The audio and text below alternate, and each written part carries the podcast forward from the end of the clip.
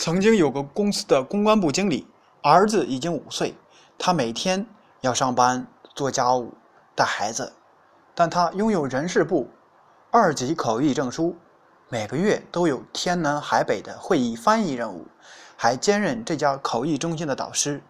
打开他的博客，已经更新了五百多页，有两千多个帖子，全部都是每天他自己做口译练习的文章，平均。每天两篇长的，一篇短的。他坚持做这件事已经快十年了。非专业出身的他，因为爱好英语而一直努力。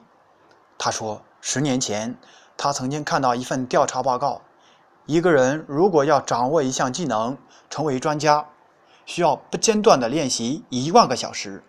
当时他算了一笔账：如果每天练习五个小时。每年三百天的话，那么需要七年的时间，一个人才能掌握这项技能。他说：“幸运的是，我知道自己想掌握什么技能，我只需要立马投入干起来就行了。我没有五个小时的时间，我每天只能学习三个小时。现在已经快十年了，我觉得自己差不多已经掌握这个技能了吧。”再比如。披头士乐队在成名前已经参加过一千二百场演出，可是为什么你做了十年公务员还只是一名小职员？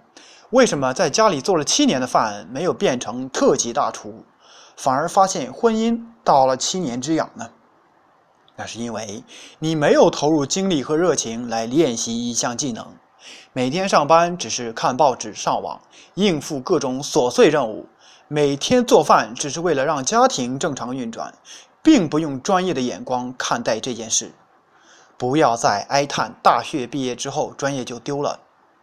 如果从初中开始算起，十二年的学校教育，就算每天学习一门技能二小时，一年三百天，你也有七千二百小时，还有两千八百小时的缺口。